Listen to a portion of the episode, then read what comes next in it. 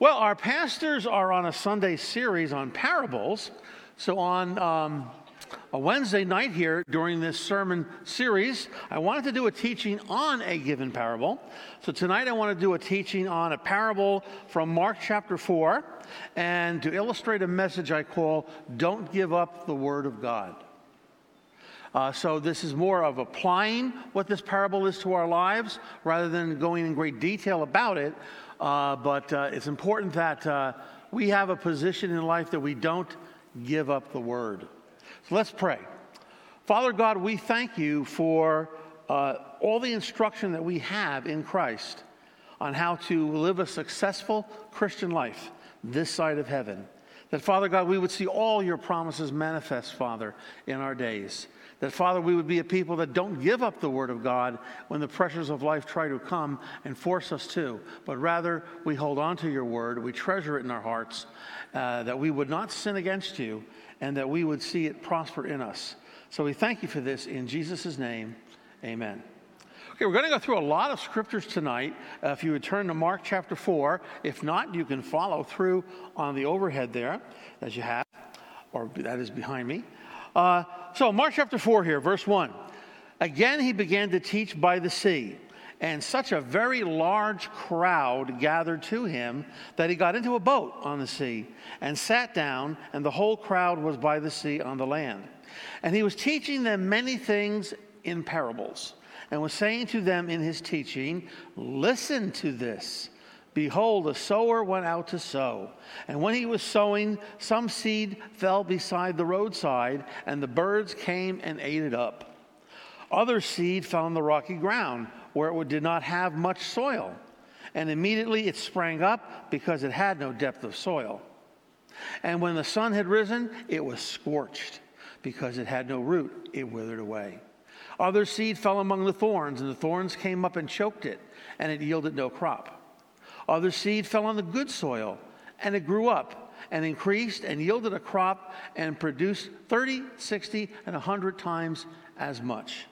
And he was saying, and he was saying, He who has ears to hear, let, uh, let them hear. Okay, so at this point, he's done, and the crowds are gone. And they're probably scratching their heads, pondering his words. Uh, but the disciples hung around, of course, and he changed his strategy. Now, uh, this became a personal teaching opportunity for them. And in verse 10, he goes on As soon as he was alone, all right, they're all gone, the crowd, his followers, along with the 12 disciples, so there was more than 12 there, began asking him about the parables. And he was saying to them, To you has been given the mystery of the kingdom of God. But to those who are outside, everything comes in parables. So while seeing, they may see, but not, not perceive. While hearing, they may hear and not understand. Otherwise, they would return and it would be forgiven them. So here we have um, the outsiders are gone, now the insiders remain.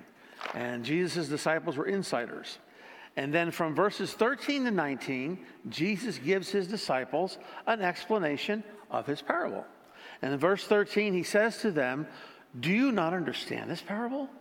How will you understand all parables? Interesting here. This kind of implies to us that this is a foundational parable to understand all of his parables. In other words, it's a parable about the kingdom of God and about the Word of God. He considered this apparently foundational. He goes on in verse 14 to explain it. The sower sows the Word. And then he goes on to say in an explanation in verse 15 these are the ones who are, by, who are by the, beside the road where the word of God is sown. And when they hear, immediately Satan comes to take away the word which has been sown in them. And in a similar way, these are the ones who are sown with seed on the rocky places, who, when they hear the word, immediately receive it with joy, and yet they have no firm root in themselves, but are only temporary. When then, when affliction or persecution occurs because of the word, immediately they fall away. Others and others um, are the ones sown with seed among the thorns, and these are the ones who have heard the word, but the worries of the world and the deceitfulness of wealth and the desire for other things enter and choke the word, and it becomes unfruitful. So, one important topic here is the word seed. The word of God is seed, it's seed for us. And uh, now I'm not going to concentrate on that part tonight, but I, I want to see, uh, I want you to understand it's deeply related to what I'm sharing tonight.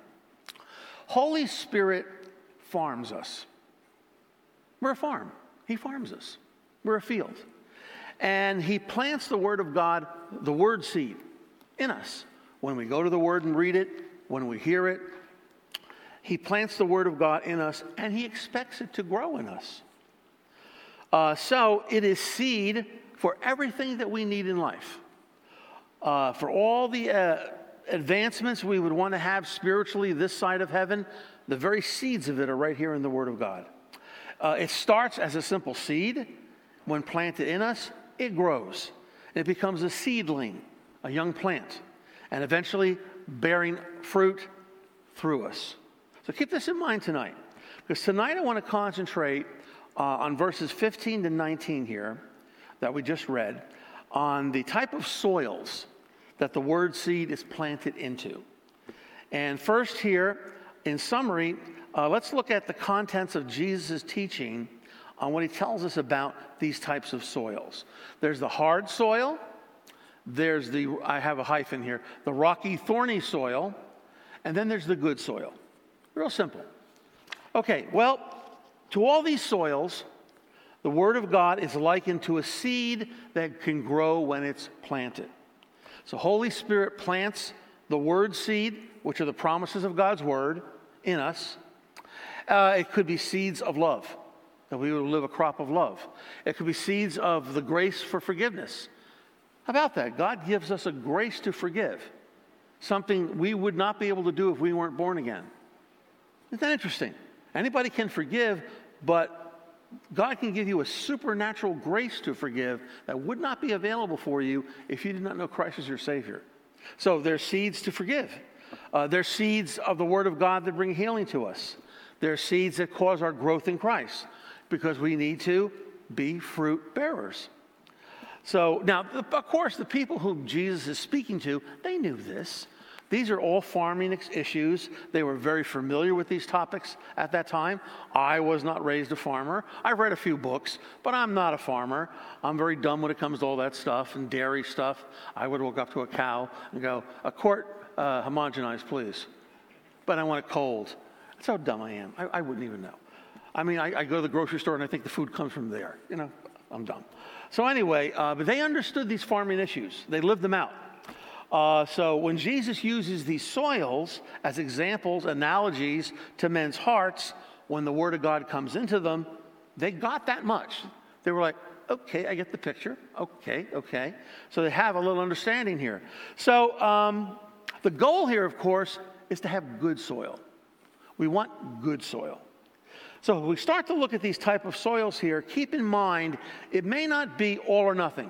In other words, you either have hard soil or you got good soil. Not really. Many issues of life that we face, we could be in different conditions. Um, some parts of our life may have hard soil, other parts of our life may be thorny, rocky soil, yet other parts of our life can be good soil. Now, for example, a person could have good soil regarding serving the Lord. They just tick to serve the Lord, and boy, oh boy, brings them joy unexpressible. Yet they could have very hard soil when it comes to giving, finances so that we could be in different conditions. Um, and of course, some may need to change their soil and grow in Christ because we want to have good soil in all areas. So let's take a look at some of these soils here that we have that we're talking about. First of all, let's start with the hard soil. Now, on the hard soil, this is where the evil one comes to steal the word seed. Uh, the word of God is seed, and it has all that it needs in it to grow and prosper. In fact, I did a teaching about a year ago on watering the uh, word seed. So I would refer you to that in our podcasts to give you more information on that. Uh, so a seed has all that it needs in it to grow. It's dormant life, if you would. And um, in the hard soil, the evil one steals the word of God because it never got into our hearts. Here he can steal what we don't receive. So the hearer of the word of God can reject what they hear, right? People can reject, and they do. Teachings on tithing, forgiveness, healing, pick one. Uh, people reject when the word of God is sown. It's like boing, it bounces right off them. They didn't want to hear that. In fact, many, hopefully good ministers of the gospel, when a church service is over, they might stop to pray that the word of God sown would not be stolen by the evil one when they leave the building. Because come on, if you ask anybody, uh, maybe an hour two hours after church service, what did the pastor speak on? They go, um, uh, well, well, you know, it, it was good. It's already stolen. There's a famous joke, it's a true story. Uh, Calvin Coolidge was one of our presidents in the 1920s, and he didn't talk much. That's, that's what they call him, a silent Cal. And he came home from church one day. His wife wasn't with him. And his wife said to him, uh, true story, what did the pastor speak on today? Sin. What did he say? He was opposed to it. that was the conversation. uh, so uh, we don't want to have the Word of God stolen from our hearts. So it's very important that uh, um, we realize the enemy is out to steal what we don't want to hear. It bounces right off us. All right, next here comes the rocky, thorny soil. I kind of put them together here. I want to spend some time on this one tonight, especially as a heart condition. Uh, here in the heart soil, in this heart soil, the evil one can't steal the word of God. Why? Because it's not a seed any longer. It's been planted in you, the person has received it, and now it is a seedling. It is starting to grow. It's a small plant. So, because the enemy can't steal it, now he has to change his strategy and his tactics, and he does, and he tries to get us to give it up and kill it by putting pressure in our lives. He wants us to do the dirty work. And because uh, the seed is growing, but he wants us to stop it. So, my main purpose today in using this parable is to show you that the enemy tries to pressure us to give up the Word of God. And I want to really encourage you tonight make sure you guard your hearts that the Word of God that is planted in you does not uh, uh, uh, get destroyed, especially by your own hands. Um, I'm here to encourage you tonight to hold on to the Word of God so fruit will come forth this year for you and for the kingdom of God. It's always our goal. We don't really realize that sometimes, but when we hear the word spoken, when we're in the Word of God reading it, I'm planting my future at that time. And I want my future to be prosperous, not a disaster. But if I don't take it serious, I will even kill my own seed. And we don't want to do that. That's why this is a very foundational parable that Jesus shares here. In fact, Jesus tells us in John chapter 15 that the Father desires that we be fruit bearers and bear much fruit. What, what is your and my purpose here, this side of heaven? Bear fruit. The enemy does not want you to bear fruit. He does not want you to affect the next generation with the gospel in some capacity. He does not want people to learn from your example how you serve the Lord. He wants to make sure that they don't have a future because you're planting the future for the next generation. Your own children, they are constantly watching you. They may not say two words to you, but they're constantly watching you and, and they're learning how to be adults, how to be men and women by your model. How do, you, how do you learn to be a man or a woman? You watch your parents. How do you learn how to be a husband and wife? You've watched your parents' marriage and you've learned the good or the bad. Unfortunately, for too many people, they learn in marriage he who yells the loudest gets what they want because they learn that from the home they grew up in. And that's not right. So it's very important that we are constantly teaching our children, our grandchildren, and those around us what it is to be a believer. And uh, that's the purpose we bear fruit in the kingdom of God. That when we're long gone, that fruit still remains in other people's lives and they pass it on to others. Right? There's an old expression we stand on the shoulders of giants. We're not that great of a hotshot. We, we stand on shoulders of giants who've gone long before us, who have presented the gospel long before us. And from generation to generation, it has sustained, and we're here today bearing uh, an example of their hard work in the kingdom of God in one way or another. Sometimes we don't even realize it. So uh, it's very important that we're here to bear fruit in the kingdom of God. That's a very interesting point. It's something that we should be, uh, for lack of a better word, obsessed over. I want to be a fruit bearer. I want to be a fruit bearer. I don't want to have it said there was no fruit ever born. Wow, what a wasted life that was. The one thing that matters is uh, that we bear fruit in the kingdom of God and touch that next generation for Jesus. So, um, being fruit bearers, we need to realize that this tonight that only we can destroy that seedling growing in us. The enemy cannot destroy it. So let's look here at verses 16 and 17 again in the first rocky issues. Verse 16. And in a similar way, these are the ones sown with seed on the rocky places, who, when they hear the word, immediately receive it with joy. Verse 17. And yet they have no firm root in themselves, but are only temporary. Then, when affliction or persecution occurs because of the word, immediately they fall away. Okay, so we see here the rocky soil is where there are obstacles to the word seedling growing. The word seedling wants to grow. I want to be big. I want to bear fruit. Yay. And it's being hindered because of obstacles in the way. I'm sure you might be aware, if you just think about it for a second, when a seedling grows, it has opposite growth simultaneously. It grows both up and downward at the same time. I'm not even a farmer, and I know that. Uh, you know, fruit upward, roots downward. And we need roots to get fruits. Very important. May not be grammatically correct, but I like it. We need roots to get fruits. Uh, so here we see Root, rocks here are pictures here in Jesus' words of obstacles that prevent deep roots from forming, which are essential for lasting, firm growth. The only way a really good plant has good fruit is, first of all, has to have good soil and it has to have a good root system to get to the water for it to grow. And here we have in verses 17 here that affliction and persecution come. Now, and it's probably a literal context. Jesus is talking about receiving his words, and you'll be opposed by the Pharisees of your day. They will persecute you in the days ahead. So there's obviously religion uh, attacking the believer at that time. But there's other things that are here besides that. Um, here we have that. Um, the enemy attacks with external circumstances because he can't touch our hearts. He cannot get to your heart. So he comes from the outside in to put pressure in your lives. And to live on planet Earth, welcome to pressure. In fact, I am positive today, in the age we live in, there is more pressure in our lives today than there has been in any other time in human history. The only difference would be in a time of war, when you're actually in a war zone. That'd be the only difference. But there is more pressure today in society uh, on us uh, than there ever has been in the history of humanity also has to do with the complexity of the society we have.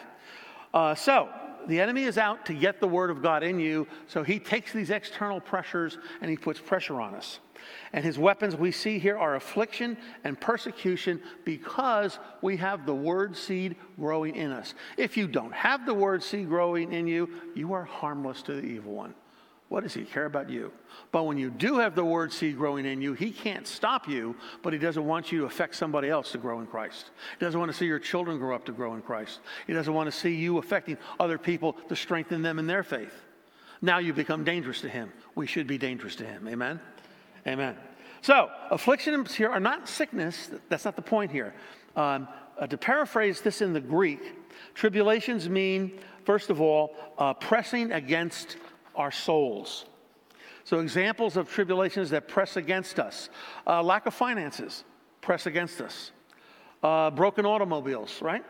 Uh, one setback after another, press against us.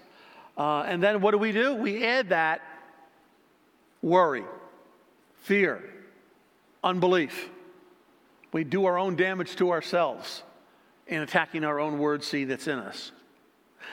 Persecutions here from the Greek imply being put to flight. In other words, they pursue us, try to cause us to run away from what we are pursuing, uh, seeking after us, attacks and harassments. I think a lot of believers know in life they get a lot of attacks and harassments sometimes. Why? It's after the word seed that wants you to destroy it, to give it up. And these afflictions and persecutions, they scorch the uh, unrooted word seed in us. It's very important that we have a root system built in us in the Word of God. It's important you're not ignorant of the Word of God. You know your Bible better. That's why we have a Bible school. And why we have, always have classes on learning and applying the Word of God to our lives. Why? We're building up a root system. We just don't want to see warm bodies in chairs. We want to see a root system build up in people because we know we can't live your life for you. You have to live it for yourself, and you have to deal with the tribulations and persecutions of life for yourself. So you need a root system built in you to do that. You need a root system of the Word of God to know how to handle the persecutions and the afflictions when they come, and they will come. So if we are not uh, equipped into handling that, then we are uh, helpless and we give up too easily. So we see here if we have no roots, then we have no patience to endure. And that's a problem for us. We lack contentment in Christ. We have no rest. Too many Christians live here. They go from one church service to another church service because in between church services, they got beaten up in life and they can't wait to get back to church. It's like a respite. then they go out to get beaten up all over again. That is not a victorious Christian life. And yet, most people do live that way across at least this country. Uh, that should not be. I shouldn't have to go from church service to church service to get pumped up because I'm getting beaten up in between. What am I doing in between with the Word of God? I am to be building my own root system.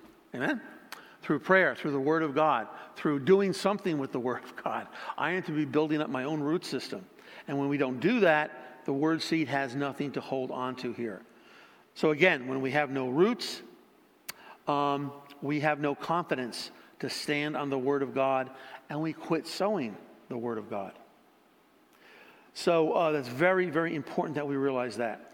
Uh, rocks in our hearts cause, up, cause us to give up the Word seed. So, how about that? Rocks, the obstacles. Uh, these obstacles in our heart soil can be unforgiveness, they can be bitterness, they can be resentment. I've met people who've lived their whole life in unforgiveness, bitterness, and resentment because of really horrible things that happened to them. We don't make light of it, but they hold on to those hurts like it's gold and they won't let it go. And they hurt themselves in the process, year after year after year. Any, un, any practice of unrepentant sin that you think God just winks at is an obstacle. Um, there's rocks of unbelief. Uh, there's rocks of religious tradition. Religious tradition will rob you of the truth of God's word all the time. Pride is a big deal. A lot of folks deal with pride. Pride is an obstacle in the heart. Self centered ambition. A lot of ambitious people out there. Where, get out of the way, Lord, it's my turn now. Uh, they just, you know, they're using God for their own little pathway in life. Uh, the, the, list could go on of rocks. But these rocks uh, are things that are obstacles, and there's not a lot of soil and therefore word seed quickly grows up because the word wants to grow up, but instead of rejoicing when the sun comes, it dies due to poor roots and no water that we've caused happen ourselves. So without deep roots of the word of God, affliction and persecution from the evil one come and they uproot that word seed in us because we just can't hold on to it.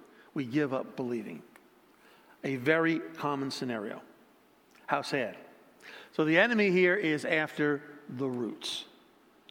Uh, when you have a good root system of growth, you have access to water, and of course, the water uh, influences it and causes it to grow. In a parallel account of what we're reading in Luke's Gospel in chapter 8, verse 6, it says, Other seed fell on the rocky soil, and when it came up, it withered because it had no moisture.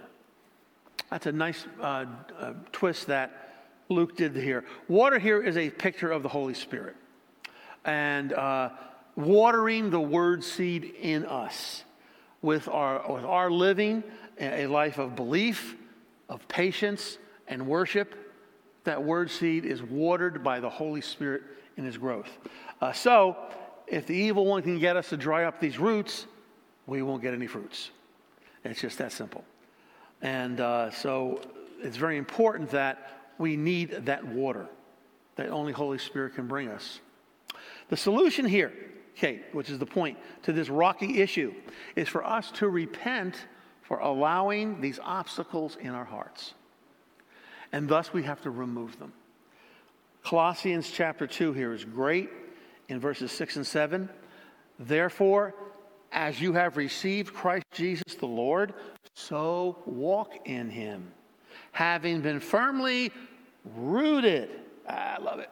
And now being built up in him and established in your faith, just as you were instructed, with overflowing with, and overflowing with gratitude. So we see here being rooted in Christ also involves instruction. How about that?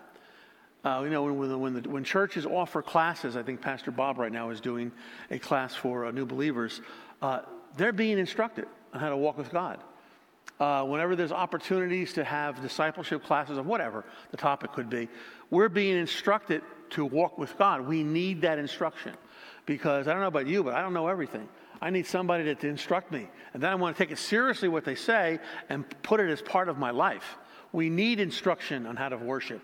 We need instruction on how to pray. We need instruction of what to do with the Word of God. We need instruction on how we live our lives day by day out there in a world full of uh, pressures and hassles so that we would not be overcome by them. We need instruction.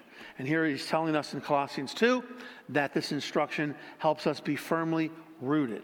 Another uh, type almost identical from Paul, Ephesians chapter 3 verse 17, so that Christ may dwell in your hearts through faith, that you being rooted, here we go again, and grounded in love. We see here, as Paul also tells us, we need to be rooted in the love that's in Christ Jesus. As he tells us in Corinthians, without love, we're nothing. You can have all the knowledge in the world, but if you don't have the love of Christ in your heart towards the Lord, towards your brothers and sisters in Christ, we're nothing. We're, we're just nothing. So all of, this, all of this is rooted and grounded in the love that we have. And the Holy Spirit will teach us to love, right? Uh, it's amazing when people get born again, they have this dopey look on their face and they have this love in this heart towards other people, and nobody taught them to do that. Holy Spirit is their teacher, teaching them to love. The new nature of love is coming out. Don't quench it, let it, let it grow. So we have to go deeper here in the Word of God. People with deep roots who have their eyes fixed upon Jesus can never be shaken by afflictions and persecutions. Their fruit will bloom always. That's an important key. We need to have our eyes fixed on Jesus, or otherwise, we could be eaten up by the afflictions of life and we give up. Now, let's move on here to the thorny soil because I have it like hyphenated. The thorny soil here in Mark 4 in verses 18 and 19.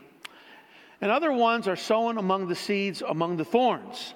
And these are the ones who have heard the word, and the worries of the world, and the deceitfulness of, of wealth, and the desire for other things enter and choke the word of God, and it becomes unfruitful. Different type here, but again, a soil condition. The heart condition is similar here to the rocky soil, but here there are obstacles already there preventing us from bearing fruit in a different way. Where the rocky soil has moisture issues, it's crowded, moisture can't get to the word seed that easily, preventing it to grow. The thorny soil is a little different. The thorny soil is a soil with competition. There's, it's a competition issue where the seedling starts to get choked because other things inside of us are choking it from growing. Uh, thorns, um, they are sharp, right? Edged, pointed things that cut and hurt. So when you come in contact with them, so these uh, horns, no, the thorns, not horns, these thorns hurt us in the soul realm with cares and mental suffering. And a lot of people, their lives are overwhelmed with cares and mental suffering. Now, notice here in verse 7 that we read before, the thorns are already in the soil. They're growing side by side with the word seed. They grow faster and they crowd the soil, right? Did you ever hear that? That weeds grow faster than quality seed? It's absolute truth. They grow faster and they uh, crowd out and choke out the quality seed. So in Luke chapter 8, here, verse 7, we have a parallel to Mark And the word choke here in Greek means to choke away from. So that is the purpose of these thorns are to choke the, the seedling away from its goal, which is to bear fruit. So the seedling here, it gives up.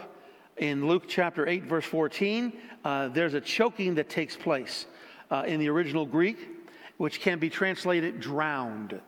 So it's being drowned by the cares and desires of life that are working against it. So back here to Mark 4, verse uh, 19. But the worries of the world, the deceitfulness of wealth, the desires for other things enter in and choke the word, and it becomes unfruitful. So let's look at these briefly. First of all, there are the worries of the age we live in. That's number one. In the original Greek, it means cares and anxieties. Cares and anxieties. You'd have to be living under a rock to not to know in the, in the, age we live in is full of cares and anxieties. I mean, just turn on the news, they're professionals in sowing cares and anxieties into you. Uh, financial lack, a big care and anxiety. Worry over your possessions. Uh, worry over getting sick or being sick. Uh, worry over your investments. Worry over inflation. Worry over growing older. Worry over family issues. All of these are cares and anxiety that want to preoccupy your mind and your heart. And, and they, they tell the Word of God in us go aside, I want to concentrate on these, not you. Where, where the Word of God is the one that has the answer. It wants to crowd it out, move it away, move it away. They're worries of the age we live in. You can't escape it. It's here. It's how you deal with it that matters. The second one is deceitfulness of riches or wealth. Now, that does not mean to gain wealth is wrong. That does not mean to have riches is wrong. It's what you do with it that matters. Deceitfulness here in the Greek means the ability to lie and cheat. So obviously, this talks about trying to gain wealth in a deceitful, lying manner to hurt other people as you gain your wealth. Riches here um, simply means money that we use to obtain things by and what we can buy. Um, and keep in mind, people can have a deceitfulness of riches and not have two dimes to rub together. Because it's not the amount of money you have, it's, if it's your belief that money will solve all my problems. That's a deceitfulness of riches. And you can have very little of it and yet be taken by that quite big. So here we have um, uh, the, really the issue. Uh, you know, when we think about money, do we really think first that our supply comes from God? That should be our first thought whenever we think about finances, money, uh, oh yeah, that comes from the Lord. But we don't think that way, do we? And if we don't think that way, we have thorns already there. They're already there. If we don't think that way immediately, there's already thorns. And by the way, this society teaches you to have them. To grow up in America, you're, te- you're taught to have these thorns. Yeah, when, if I think of finances or money, I should first think, oh, Lord's my supply. That should be the first thought in my mind. Not, well, my spouse is my supply. My savings is my supply. My job, my career is my supply. My pension is my supply. That's all thorn belief. And that holds us back and chokes the Word of God from us. Americans are far more in love with money than they could ever imagine. Again, it doesn't mean, uh, well, that person has a lot of money, therefore they have this. No, it doesn't mean that at all. What they have isn't the point, it's how they view what they have, is, is what really matters. If we lack sufficient monies and we think money can solve all my problems, we have found thorns already. And if we have thorns in us, then the Word of God is being choked out of us because I'm doing this to myself. Very important. How we view money is incredibly serious.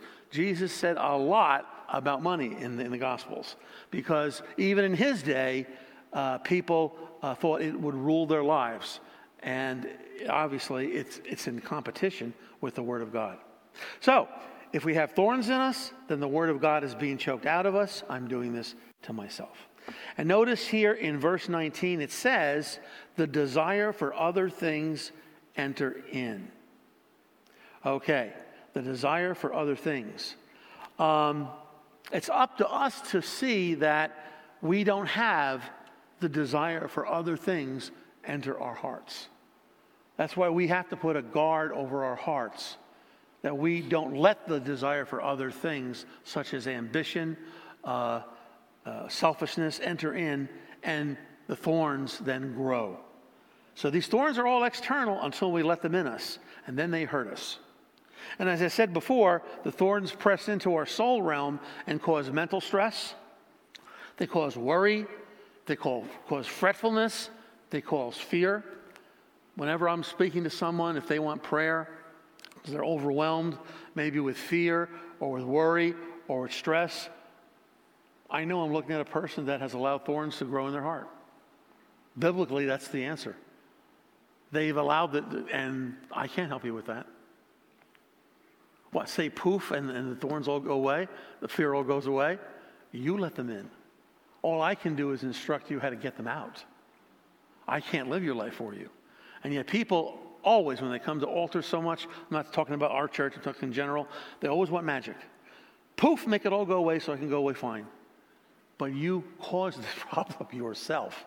You have to find the grace of God and retrain you in how you think and how you deal with this world around you. You caused your own problem. We can help instruct you, absolutely, but you've got to do this yourself. We're not your Savior. We can't live your life for you. And that's a very important issue that we have to get. Um, so, in one translation here, uh, Cares of the World talks about cares that take place in our mind and preoccupy our mind instead of the Word of God preoccupying our mind. And you know, isn't it interesting? Jesus on the cross, he wore a crown of thorns around his head. How about that? An open show of the discomfort that we all feel in the mind that he took for us. In Isaiah 53, verse 4, he bore our griefs and carried our pains. And it tells us in Hebrews chapter um, 4, in verse 15, that he can sympathize with us. In other words, he's not unable to understand the pressures that we go under. And it's here, it's all connected. Jesus in his parables, in his actions of what he does. Wow, look at this. He lives out exactly what he's been teaching. So, in looking to bring this to a, to a close tonight uh, on what we're all talking about regarding thorns, uh, this is real simple, real three things here. Number one, Find them, identify them. If I've been speaking tonight to you and you've been identifying thorns in your own life, that's good. You need to identify them. Don't hide away from them. Find them, show them, expose them. The enemy never wants to be exposed. Always expose them. Expose them to light. He loves darkness. Don't give him darkness, give him light. Expose them. Identify them for yourself. Write them down. Second thing you have to do is kill them. You have to kill them. I can't kill them for you. How do you kill them? You get out God's Holy Spirit, weed killer, and you spray them with the truth of the Word of God. I'm serious. What you do? Uh, uh, that is, um, we need uh, to have the Word of God coming that brings us hope and leads us into faith. Only the Word of God can do that for us as Holy Spirit applies that to us. So, in other words, find the scriptures that speak to the opposite of the thorns that you found and meditate on that word of God, and it brings death to them. If there's financial lack, what do we share in the offering today? Uh, that my God shall supply all my needs, Philippians 4.19. We need to be saying that to ourselves over and over and over again when the fear tries to come and tell you, oh, no, it won't. Oh, yes, it will. Oh, no, it won't. Oh, yes, it will.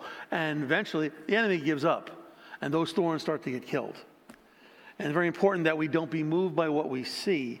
We let God's promises have a greater place in our hearts you have to kill your own thorns.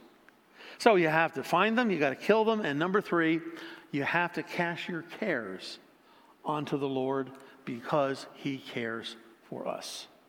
We have to stop meditating on the devil's lies, which causes us to have just more thorns develop in our hearts. And so, what if I have rocks ah, and thorns? Well, if you got rocks, you got to till the soil of your heart to get good soil. So, how do you till the soil of your heart? Well, you know, what do they do with that soil? They turn it over and over and over again. They till the soil. We till the soil with prayer.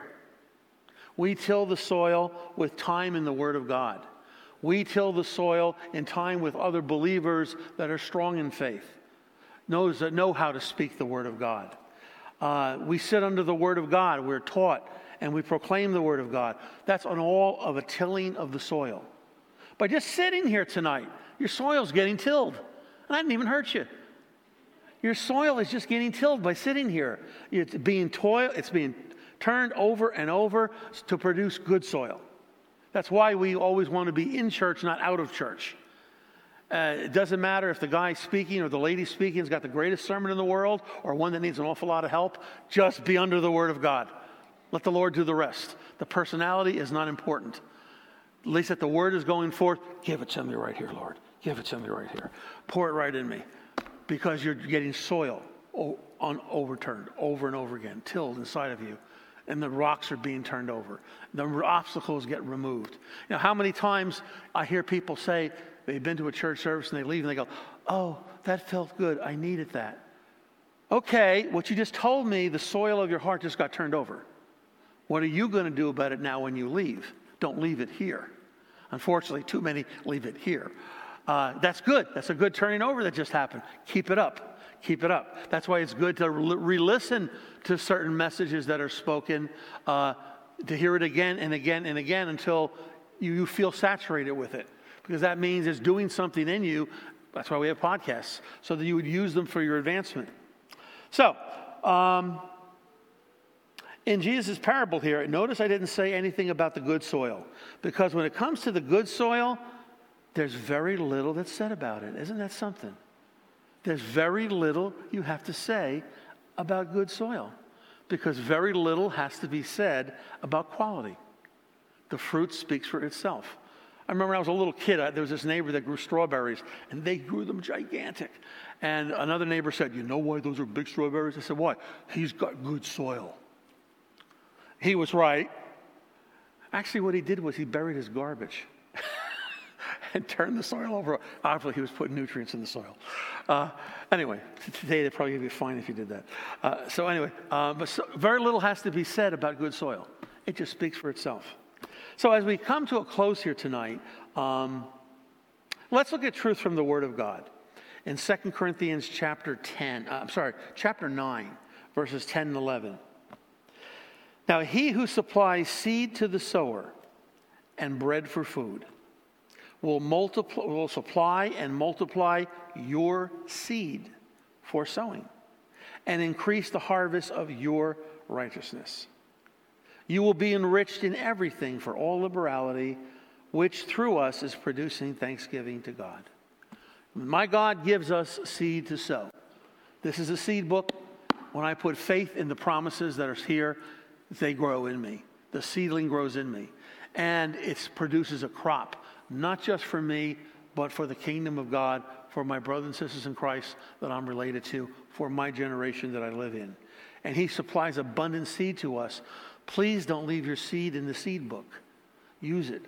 Find, I mean, you can buy books that, that are called God's promise books, where they just take a whole bunch of scriptures that are promises. They're great to have. There's all kinds of kinds of them out there. And uh, you can hold on to the promises and start to read them and believe what you're reading. That's for me. You read, oh, that's for me. And the voice goes, no, it ain't. Oh, yes, it is. That's for me. And you just start believing what you're reading and leave the rest to the Lord.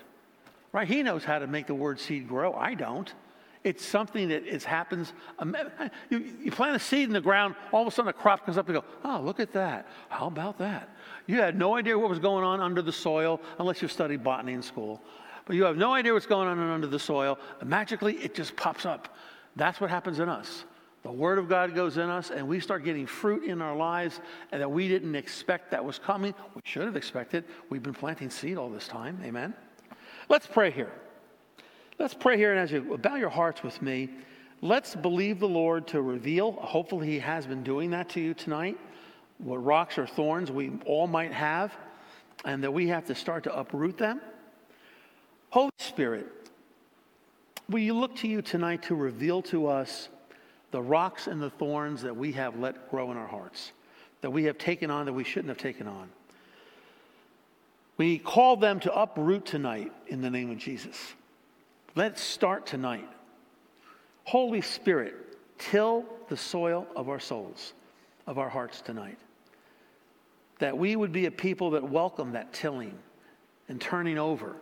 That these rocks and thorns of worry and fear and things that are not of the Lord, not my inheritance, are rooted out of me in the name of Jesus. Where there's no forgiveness, I'll find forgiveness. Where there's no uh, issues of, or there's issues of, uh, of lack, I will find gain.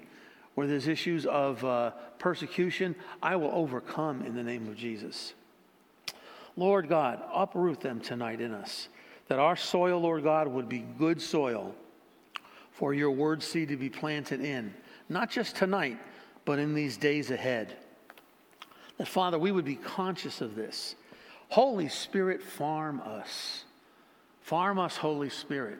Create in us something great as you're doing every time we come before you, that we would treat it as precious and valuable, and knowing that fruit is coming in our lives in the kingdom of God.